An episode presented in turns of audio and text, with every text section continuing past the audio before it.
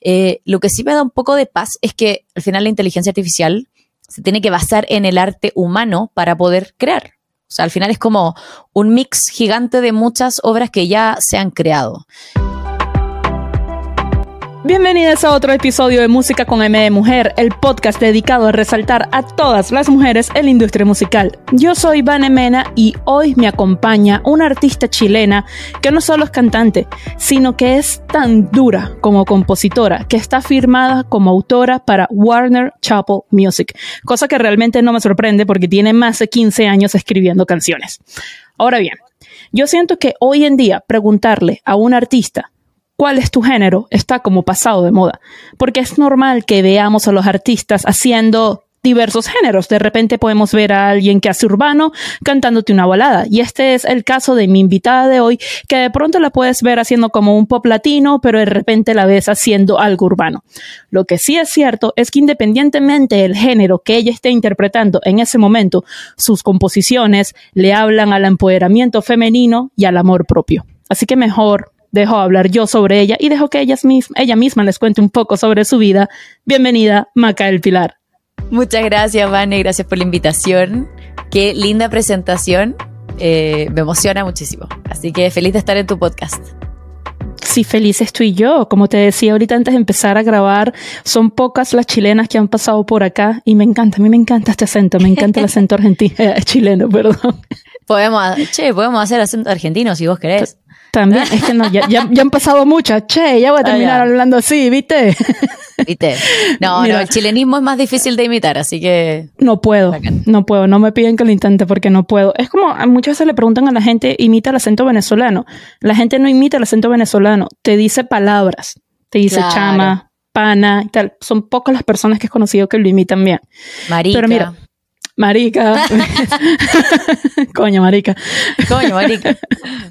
Pero mira, te, confieso algo. Eh, yo, aparte de que soy muy fanática de tu música, también soy muy fan de tu contenido en redes sociales. Me parece que eres un genio. Eres un genio. Muchas gracias. Te lo juro, te lo juro. No, y, y te lo digo porque, a ver, eh, ahorita estábamos hablando más o menos de cuando conectamos tú y yo, fue hace poco menos de un año, y obviamente, entonces te vengo siguiendo en redes sociales y yo he visto tu crecimiento y me parece que has crecido de una manera impresionantemente rápida. Muchas gracias. Quizás para algunos no sea un número, uff, súper alto, pero hoy en día eh, que las plataformas te lo hacen cada vez más difícil crecer en ellas, a mí me parece que lo que tú estás haciendo te está dando resultado. Gracias. ¿Qué es eso? ¿Qué es eso que estás haciendo? Estoy, bueno, he estado de hace harto rato igual buscándole a las redes sociales qué puedo hacer para hacer música, no, no, no hacerme viral por bailes de TikTok, sino como mm. buscar algún contenido que tenga que ver con quién soy, pero que sí conecte con la gente y poder crear una audiencia.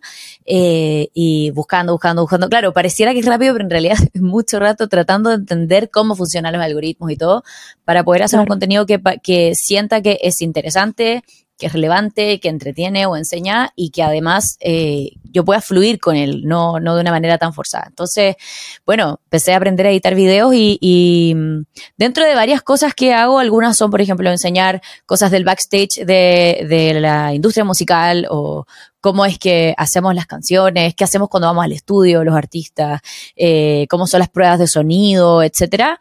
Y hay una dinámica que es bien divertida que, que, que, ha conectado harto con la gente, que es cuando pido frases de alguna temática o de algún personaje eh, conocido y, la gente manda su frase y yo compongo una canción con eso. Y, y un par de esas canciones se me han hecho muy virales, así que muy divertido y, y feliz también de que llegue gente nueva que de paso puede conocer mi música también. Qué interesante que mencionas eso de que les pides como, como una frase y son temas que, que has sacado o, o los sacas únicamente en redes sociales. No, son solo para redes sociales porque siento que son, son canciones más humorísticas. Por ejemplo, una vez hice, eh, mándenme frases de borracho, por ejemplo. Entonces, siempre es como, oh, la, resaca, pero en realidad todo ha sido muy chileno, todo con frases muy chilenas y, modismo. Yo creo que son canciones que nadie entendería fuera de, mi país. Y, además que tienen como este toque súper humorístico que no sé si va de acuerdo a, la música que yo hago, la que subo a, las plataformas y todo. Eh, siento que sería como un choque un poco. Entonces trato de tomar el lado de redes sociales hacia el humor y obvio también mostrar mi proyecto y en, y en las plataformas así como mi música más seria. Claro. Y cuando subes por lo menos estos videos de, del backstage o cuando vas a un estudio, el público que responde a ello, ¿tú sientes que es como que el público en general o ves que también son como muchos aspirantes a artistas? Siento que hay ambos, porque creo que al público en general todos tienen algún artista favorito que les gustaría saber cómo, no sé, que, hay muchas cosas que no se saben de los artistas o de, por ejemplo, no sé, qué hace Dua Lipa en una prueba de sonido, por ejemplo, o, cuando va al estudio. Entonces, quizás mostrar desde, desde el lado independiente lo que hacemos pueden llevar a imaginarse eh, cómo lo hacen también sus artistas favoritos. O son como esos lados que al final nadie muestra porque las redes sociales uno trata de mostrar el lado lindo y glamoroso, pero a veces no todo es así. Entonces, yo trato de ser un poco más real siempre siendo un poco glamorosa, pero también mostrando el otro lado, ¿cachai? Y, creo que es interesante para la gente, como saber esos lados. Sí. Mm. El, ser humano es curioso por naturaleza. Entonces, obviamente nos llama mucho la atención como que todo el proceso de ese resultado final, que es lo que siempre vemos. Que hablando precisamente de tus redes sociales, eh, vi y de, y de real con un toque de glamour, vi que hiciste un, reality show, que creo que fue por la fecha que sacaste a Caramelado. ¿Fue para Caramelado que lo hiciste? Fue para Caramelado, sí. fue mi estrategia de marketing para promocionar a Caramelado. Qué dura. O sea, qué dura. Pero cuéntame un poco de, esta experiencia. ¿Qué tanto fue real y qué no de este reality? Em, yo creo que al principio fue real y em, empezó a agarrar mucho vuelo y, y tuve que como tomar un poco de control de la situación para que efectivamente el final fuera suficientemente divertido, para que, para generar una expectativa también. Entonces, claro, hay algunas cosas que fueron un poco más armadas, pero, pero casi todo fue real, ¿cachai? Y en realidad todo esto partió de, de, de una tontera, o sea, me acuerdo haber estado el año pasado haciendo una escala en Chicago muy aburrida y puse casilla, pregúntame lo que quiera. Y alguien me dice como, me encantaría conquistar tu corazón, ¿qué puedo hacer? Y yo le, le mm. mandé algo como, eh, mándame fotos tuyas haciendo algo que te gusta, eh, qué, no sé, qué, qué, libros te gustaría leer, como hice preguntas de repente un poco random, no lo típico como eh, si estás guapo o no estás guapo, sino como, como cuéntame de ti, qué sé yo, y empezaron a llegar postulantes y, y esto tomó vuelo, gente me mandaba descripciones muy extensas y dije, bueno, gente, a votar. Puse cuatro personas que me habían mandado, cuál eligen, y terminó siendo como una especie de reality show a través de mis historias. Entonces dije, voy a tomar esto y lo voy a hacer un poco más en serio para lanzar esta canción. Entonces dije, ya, postulaciones abiertas, estos son los requisitos, y todos los postulantes que llegaron fueron todos 100% reales. Así que sí, estuvo muy, muy, muy divertido. ¿Siguen, ¿Siguen juntos este chico y la chica del final del reality? No, no prosperó. Ay, les tenía fe, les tenía fe, hermana. No, les tenía no prosperó. Pero bueno, cosas que pasan. Pero ven a lo que me refiero, ven a lo que me refiero que me parece que es una genia. O sea, ¿cómo, cómo a alguien se le ocurre hacer un reality show para que fuera el marketing del lanzamiento de un sencillo? O sea, Ahí, síganla, por favor, en sus redes, que hay mucho que van a aprender de esta mujer. Pero mira, para venirme un poco más a lo, a lo más reciente en tu carrera, primero que nada, felicitaciones por Encelo, tu nuevo Muchas gracias, Vane. Muchas gracias. Sabes que me puse a, a, revisarlo, ¿no? De arriba abajo, eh, ver los créditos también de las canciones, que obviamente como compositora que eres, tú eres la compositora, bueno, la coautora de, de todos los temas, pero lo que me llamó la atención es que la mayoría de los otros coautores son mujeres. Incluso por ahí vi una que quizás sea mi prima, Paula Mena, creo que se llama. No sé si es ah, Paula el nombre. Sí, sí, sí, sí. sí. Ella se llama ser prima. Probablemente. Ella se llama Estesa. Estesa es su, nombre artístico. De hecho, podría estar en el podcast eh, prontamente. Ya sabes, Estesa. Y claro, bueno, y su nombre real, es, claro, es Paula Mena, que los créditos te piden poner los nombres reales y todo. pero sí, la mayoría de mis coautoras del... Tenéis razón. Creo que por ahí está... eh, está también Wendy Besada, que ella es cubana que vive en Mm. Miami, compositora top, que bueno, eh, tiene créditos en el disco, el disco que sacó Lele Pons con Guaina y un montón de más. Un montón de así, Wow. muchísimos créditos cool. Así que para mí un honor que ella esté en el álbum. Eh, también está Danto Bosman como compositora y, y más chicas. Así que, y también chicos y amigos y, y artistas y todo. Me gusta colaborar con, Sí. con mi gente. O sea, ¿se puede decir que esto fue algo espontáneo? ¿Que la mayoría hayan sido chicas o lo planeaste así? Yo creo que fue espon- ¿Sabes que No es tan espontáneo porque cuando las dos veces que he estado en Miami por, por periodos como de dos, tres meses y he estado haciendo sesiones musicales, eh, yo siempre le pido a Warner que me contacten con mujeres. Siempre les pido, eh, porfa, díganme qué mujeres están componiendo. Quiero hacer sesiones con mujeres. Eh, y a veces chicas que tampoco son de Warner, pero que las voy conociendo por aquí y allá. Yo misma a veces gestiono sesiones para conocer mujeres compositoras. Eh, porque lo típico es que uno va al estudio y el productor es hombre y todos son hombres, entonces eh, por lo menos que ser más compositoras mujeres, también he conocido productoras musicales mujeres que son increíbles y espero que pronto sean muchas más. Espero yo convertirme algún día en una productora musical eh, ¿Qué tal? digna de, de estar ahí haciendo sesiones también con, con- con las compositoras y todo y poder hacer crecer un poco más la parte femenina de la industria porque hasta hace poco en verdad las mujeres eran como las cantantes Eh, y por ahí algunas compositoras, pero podemos ser instrumentistas, podemos ser productoras, podemos ser sonidistas y muchísimo más. 100%. De hecho, el capítulo anterior a este es con una ingeniera y en cuarenta y pico episodios que llevaba el podcast es la primera ingeniera que pasa por ¿En acá serio? porque es cierto, son, son pocas, son pocas. ¿Quién sí, es? sí. María Elaiza. Ariela, Ariela Lafuente, de Argentina. Mm, la voy a buscar. Sí, Búscala. Y productora, pocas. ya que, ya que estamos hablando de ellas, por aquí también pasó Linda Briseño, nombre artístico Ella Brick, que de hecho fue Ah, la primera mujer en ganar eh, Latin Grammy como, como productora del año. Wow, qué bacán. Sí. Me alegro Muy muchísimo. duro.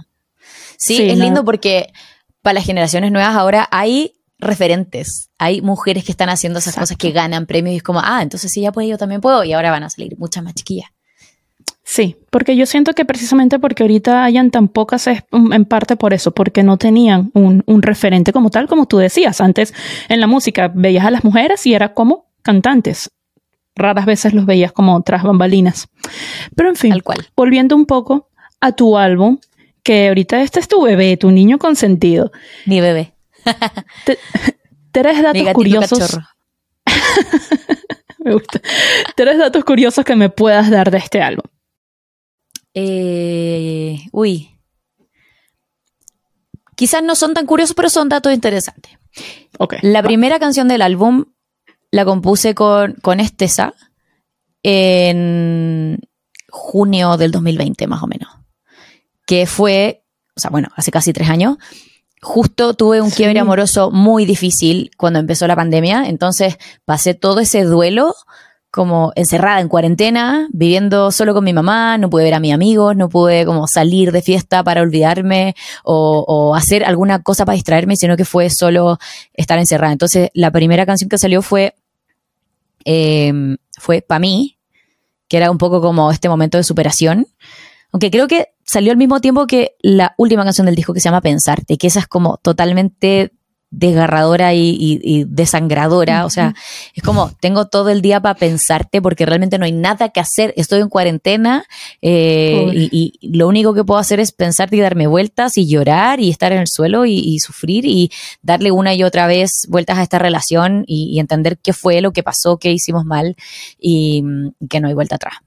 Entonces, todo parte desde ahí, desde, desde ese dolor, eh, ir transformándolo hacia como una terapia, haciéndolo en, en canciones y, y luego las canciones van avanzando hacia esta recuperación. Entonces, eh, empiezan otras canciones más de amor propio, de, de cuando los amigos están ahí, te sacan adelante, eh, de cuando uno empieza quizás a, a conocer a alguien nuevo, cuando aparece tu ex, porque siempre aparece, todos vuelven. Entonces, típico. Entonces, el disco trata de todo el camino desde esa ruptura dolorosa hasta ya volver a encontrar la paz mental, eh, estar tranquila y, y, haberlo superado y ya sentirme como una perra empoderada nuevamente. Amo, amo. Entonces, ¿tú recomiendas escucharlo en el orden que ya está o hay un orden específico que tú dirías, wow, va a ser un viaje si lo escuchas en tal orden? Si lo escuchas al revés, es un viaje, de la 9 a la 1. Ah, lo voy a escuchar así apenas colguemos esta llamada. de hecho, ese es el dato curioso que he verdad. Es el primer dato curioso. El disco. Es el eh, primer dato curioso, ¿ves? Sí. Si uno lo escucha como viene, es como para pasarlo bien, para ponerlo en el auto, como si uno no le está poniendo atención 100% a las letras y a todo, eh, bien. Pero si quieres como ponerte los audífonos y vivir el viaje, hay que escuchar la de la 9 a la 1. Así mismo lo voy a escuchar. Maravilloso. Mira, y sabes que volviendo ahorita un poco al tema de, la composición y que eres pues la, compositora de todas las canciones de, este álbum, al principio dije que tienes 15 años escribiendo canciones. De hecho, vi que estás impartiendo ahorita un curso de composición, cosa que amo, me parece increíble. Ese lado ya como educativo tuyo. ¿Cuáles son las preguntas que más te hacen tus estudiantes o qué sientes tú que es lo que más se les dificulta? Yo creo que en general, cuando la gente está aprendiendo a hacer canciones, les cuesta encontrar qué quieren decir, por qué quieren hacer esa canción. Entonces, claro, de repente uno parte como tocando unos acordes, tarareando una frase que suena bonita, pero de repente esto se convierte en, en una mezcla de palabras que no necesariamente te están transmitiendo un mensaje. Entonces yo siento que lo primero antes de hacer una canción es, ¿qué quiero decir? ¿Por qué quiero cantar esto? ¿Cuál es mi consigna? Y, bueno, a veces cuando uno tiene clara la consigna, por ahí aparece el título. Para mí ese es un gran tip. Cuando uno parte con el título, es difícil irse por las ramas. ¿Cierto? Como que todo al final tiene que encajar dentro de ese título o si no, está fuera de la canción. Pero sí, yo creo que el principal, eh, la principal dificultad es es esa, es tener un mensaje y, no, no eh, deslizarse, nada que ver. Bueno, no desviarse, eso quiere decir, desviarse del mensaje. Porque después al final quedan canciones vacías o, como, como que cuesta entenderlas. Creo que una canción tiene que ir al callo, tiene que llegarte rápido. Y esto aplica, o sea, esto lo estoy preguntando yo, que no soy compositora, obviamente, pero esto aplica como que en todos los casos, por ejemplo, cuando de repente tengo el corazón destrozado y obviamente ya sé de, de quién y a quién le quiero cantar, también sugieres esto, como tener claro como que cuál es esa consigna, ese mensaje.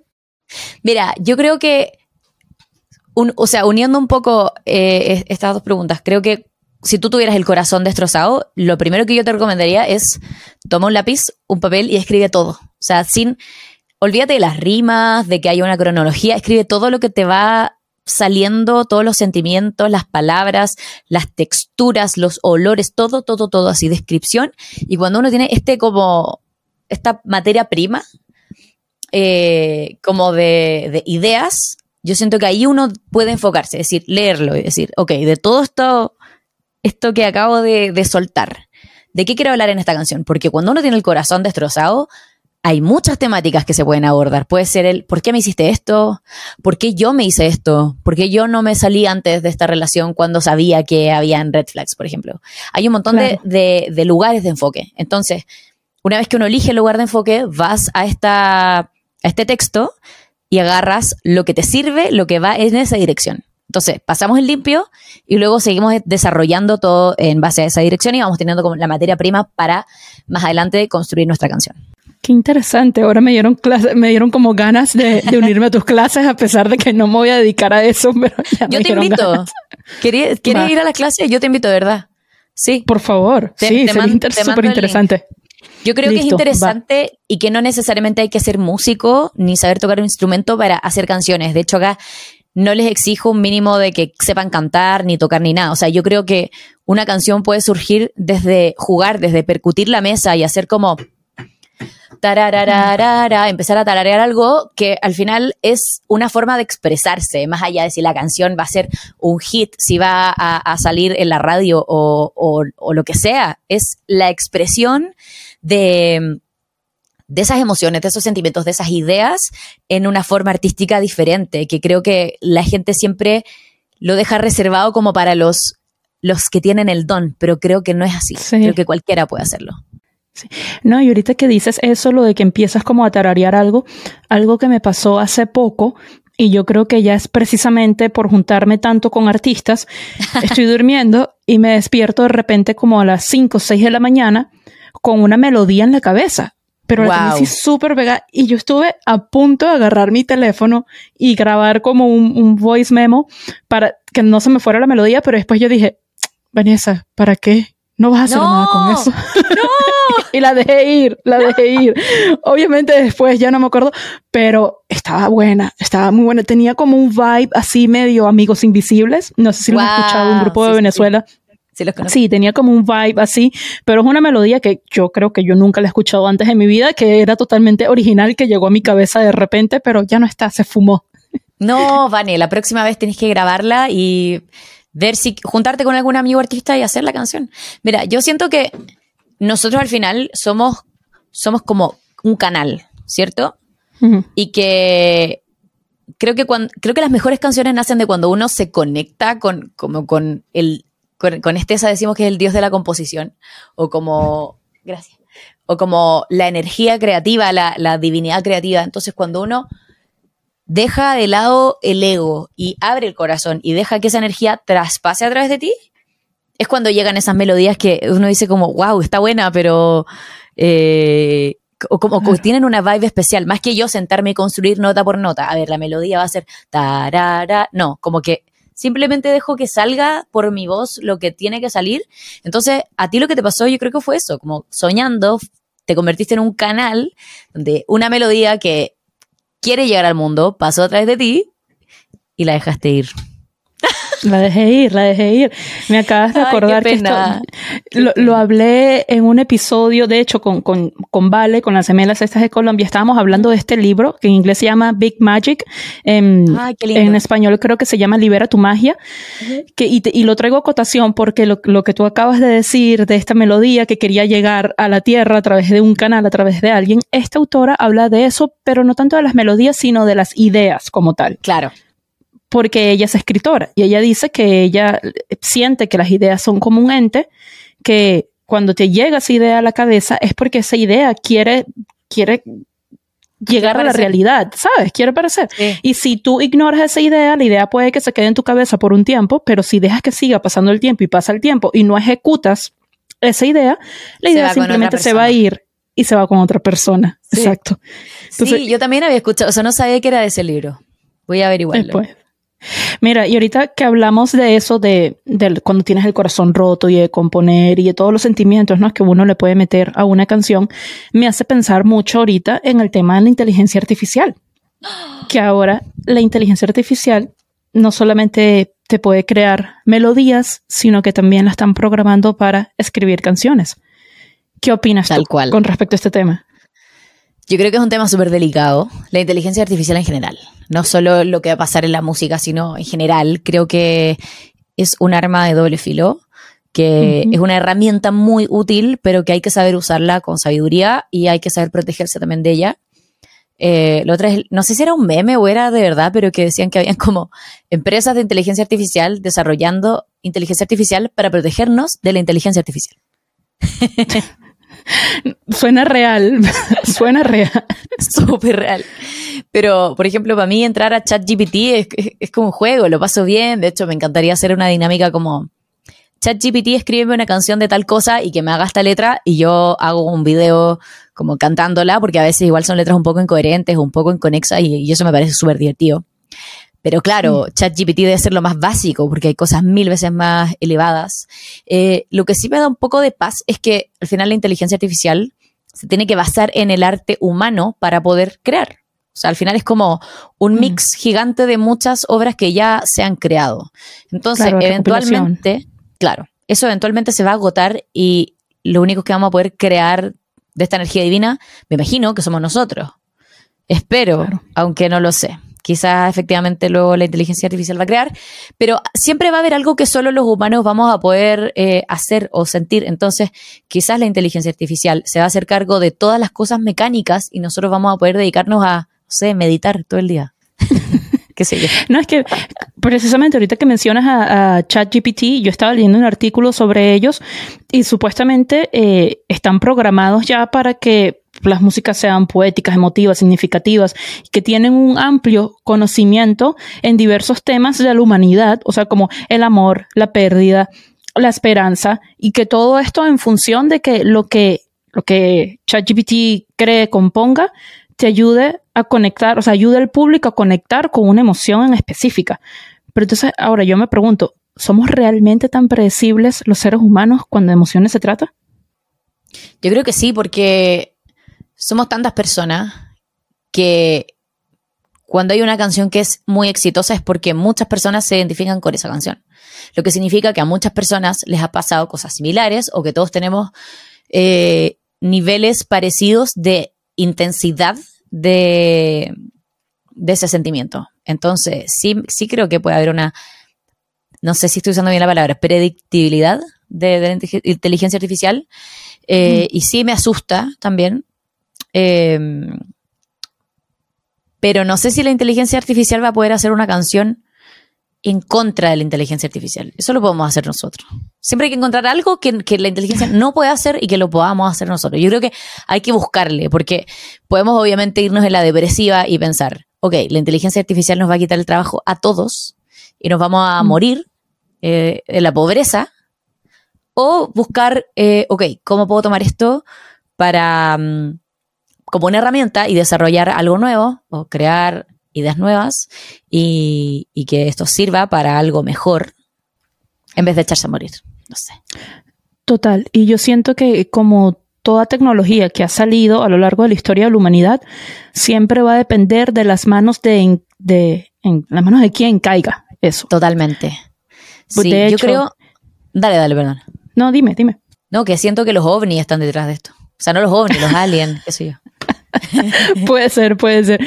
No es que de hecho, eh, el que se me olvidó su nombre en este momento, pero él trabajaba para Google, si no me equivoco, que es como considerado como el padre de, la, inteligencia artificial. Él ahorita renunció a su cargo porque le, tiene miedo a lo que está viendo de lo que está haciendo ahorita la gente. Entonces, por eso digo que todo va a depender de las manos de quién caiga esto. Y siento que eso va a aplicar para todas las ramas, no solamente dentro de la música. No, absolutamente todas las ramas. Y lo terrible es que avanza tan rápido, es tan exponencial, que empezamos a entenderlo y ya, o sea, ya ChatGPT en verdad, no sé, está sacando como la versión mil veces más actualizada de la que yo vi la semana pasada, ¿cachai? Y es como demasiado rápido sí. Y ellos que yo sepa, son, es una empresa relativamente nueva, ¿no? Creo que es del 2022. Sí. Nos está leyendo. Ah, qué tremendo. sí, Pero impresionante. Pero bueno, siempre podemos terminar en una isla, en una comunidad ecológica, cultivando, o sea, comiendo lo que cultivamos y viviendo en una tribu. Yo creo que va a terminar así. Voy a colapsar con todo esto. Mira, y cambiando un poquito el tema, aprovechando que tengo aquí una chilena en la casa, eh, yo siento que en la actualidad no hay muchos artistas chilenos que hayan logrado la fama global, al menos no que yo recuerde en este momento. ¿Deben los artistas chilenos salir de Chile para conquistar mercados internacionales, así como lo hizo Mon Laferte en su momento, o sientes que esto ya está cambiando un poco? Siento que está cambiando, sí, siento que está cambiando, pero hasta hace muy poco tiempo, efectivamente, muy pocos chilenos habían tenido un éxito global. O sea, me acuerdo haber viajado a México el 2013 o 2014 y yo les preguntaba como, oye, ¿qué artista chileno conoces? ¿La Ley? ¿Los Prisioneros? Kudai. Bendiciones. O sea, literal, no conocían a nadie más. Y bueno, después, claro, vino Mon Laferte, pero igual mucha gente cree que Mon es mexicana. O sea, eh, acá en Chile es como, ay, Mon es de Chile, Mon es de Chile, pero en realidad ella hizo toda su carrera en México. Y sí, hasta hace muy poco yo creo que para poder lograr una carrera importante. O sea, todavía creo que mm, mm, si te puedes ir de Chile mejor, pero ahora hay artistas como por ejemplo Polima West Coast que está haciendo una tremenda carrera internacional, eh, que eh, no tuvo que irse para que le fuera bien, sino que ya dentro de Chile le está yendo muy bien. Paloma Mami, Cami, eh, ¿quién más? Así como internacional. pero Paloma Mami nació en Nueva York, ¿no? Sí, pero ella empezó su carrera acá en Chile. O sea, se vino a Chile como a los, no sé, 16 años, algo así. y como a los 18 lanzó su primera canción, estuvo en un programa de televisión acá en Chile, después lanzó una canción y aquí full éxito y luego, claro, empezó a hacer sus viajes más internacionales, pero, pero partió su carrera acá. Así que yo creo que se está abriendo un poco más el tema. La música urbana en Chile está teniendo un boom gigante y, por lo menos Latinoamérica diría yo que eh, tenemos hartos exponentes que, que sí están en lo más alto. Y yo creo que ya se está empezando a, a, mirar un poco más lo que se está haciendo en Chile, cosa de que de a poco vayan saliendo muchos más artistas llegando a niveles más altos también. Sí, de hecho lo mencionaron, no, no me he terminado de ver la serie, de la firma en Netflix. Ah, muy bueno. Pero uno de los chicos es, es, chileno y de hecho estaba cantando urbano y, y lo mencionan, lo mencionan. Sí, lo mencionan en el episodio, dicen que eh, son pocos los, los artistas urbanos que salen de Chile. Pero mira, ya en la firma ya vimos a uno, así que yo siento que eso sí está cambiando. Sí, está cambiando, no, de verdad de verdad he visto un cambio, o sea, yo partí en la música hace como 12, 13 años y, he visto un cambio tremendo de, de, las oportunidades, también de que ahora hay muchísimas más mujeres, o sea, cuando yo partí, las referentes mujeres eran como poquitas, dos, tres, ahora se me acaban los dedos de la mano para contar como las mujeres exitosas que la están rompiendo, así que es de verdad un orgullo. Me encanta. Bueno, antes de seguir conversando con Maca, si eres fiel oyente del podcast, ya sabes lo que te voy a pedir. De corazón, suscríbete en YouTube. Es más, así consumas el podcast en las plataformas de audio. Ve ya mismo a suscribirte en YouTube porque no sabes cuánto me ayuda eso. Y si me uh. consumes por las plataformas de audio, exacto, ya lo dijo Maca, si me, si me consumes por las plataformas de audio, dale follow, cinco estrellas si es que crees que me merezco las cinco estrellas, obviamente. Activa las campanitas en todas las plataformas que eso me ayuda a mí y por lo tanto ayuda también a todas estas mujeres duras de la industria musical. Así que, Maca, eh. vuelvo contigo. Después de esta pausa comercial. Después de esta pausa comercial. No, pero es verdad, es verdad. Que, que, en verdad no cuesta nada seguir, dar like, poner las cinco estrellitas y es un aporte tremendo. Así que sigan a Vane y sigan a Música con M de Mujer. Y también se van a ir ya al canal de YouTube de Maca y se van a suscribir al de ella también, por favor. Eso.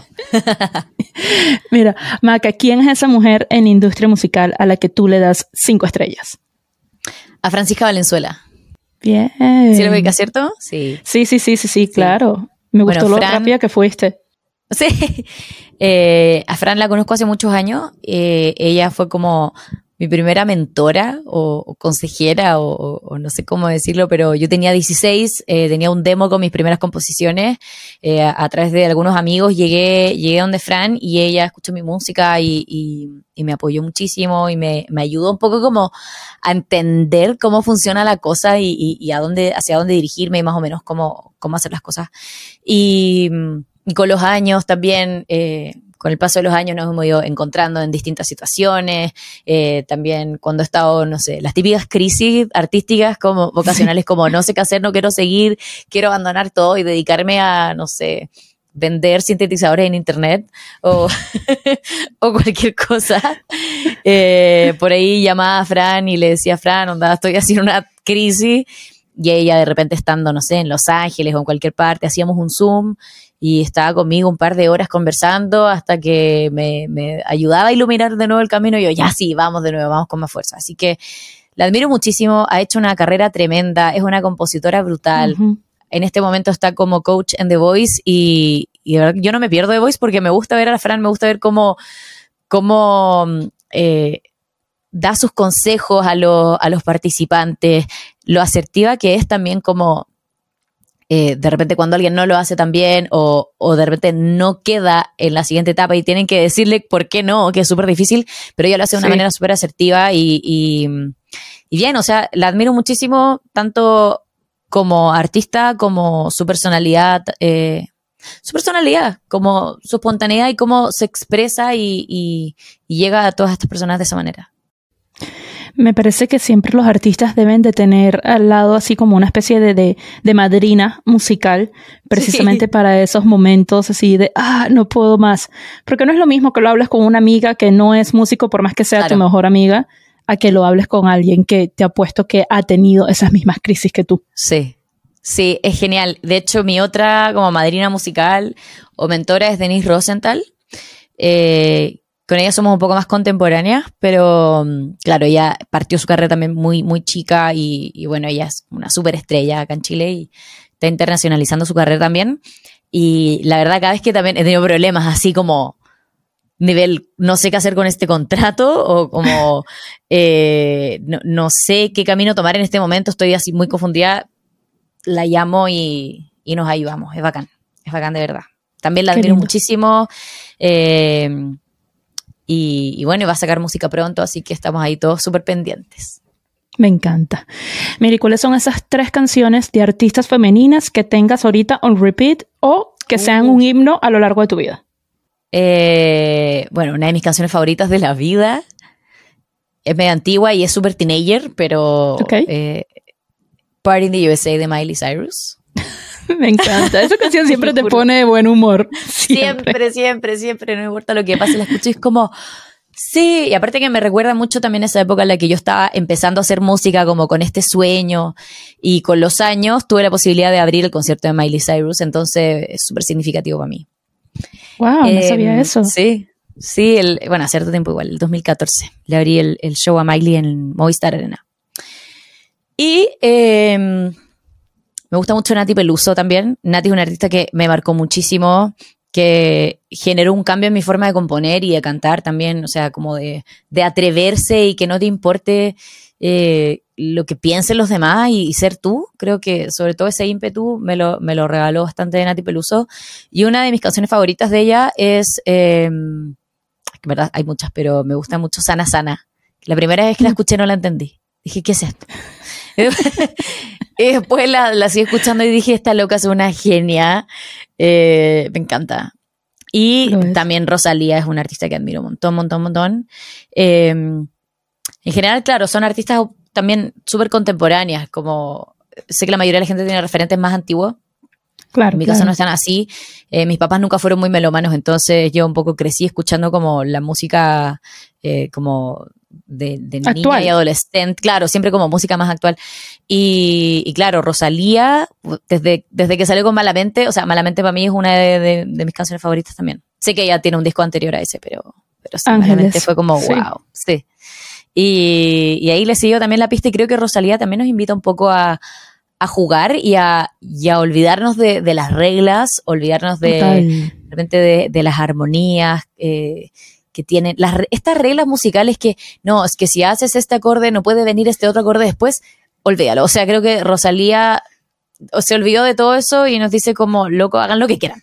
como, Total. de verdad, hagan lo que quieran. Y, y me parece que es algo súper, súper interesante y súper liberador después de haber estado tanto tiempo como es que no te puedes desafinar, es que no puedes correrte del tiempo, es que bueno, aquí está Nico del estudio riéndose, riéndose.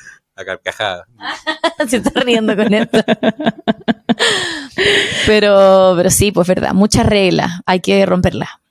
Pero es cierto, sí, de hecho, fíjate, precisamente porque rompió esas reglas, Motomami es hoy en día el álbum más escuchado de ella en su carrera, por lo menos en, en, en, en Spotify. Ya acaba de superar hace no mucho los dos billones, billones de reproducciones. Billones. Eh, billones. Y además que hay que decirlo, Rosalía es la reina del marketing. Todo uh -huh. está muy bien hecho, muy bien pensado. Eh, ella no saca un disco porque sí. Y no es, y no es un disco, es un concepto, es una moda. O sea, ahora la gente se viste vale. Motomami. Ahora hay un, hay un estilo eh, de música, de vestir, de expresarse, que es muy Motomami. Entonces es toda una estética. Total. Total, total. Sí. sí. ahorita yo me acabo de comprar una franela con la cara de Rosalía y me siento wow. demasiado motomami Obvio. que me la pongo. Obvio que sí. Mire, y para terminar, ¿qué consejo le das a esas chicas que están empezando ahorita en la industria? Que no lo hagan. Mentira. no me lo esperaba.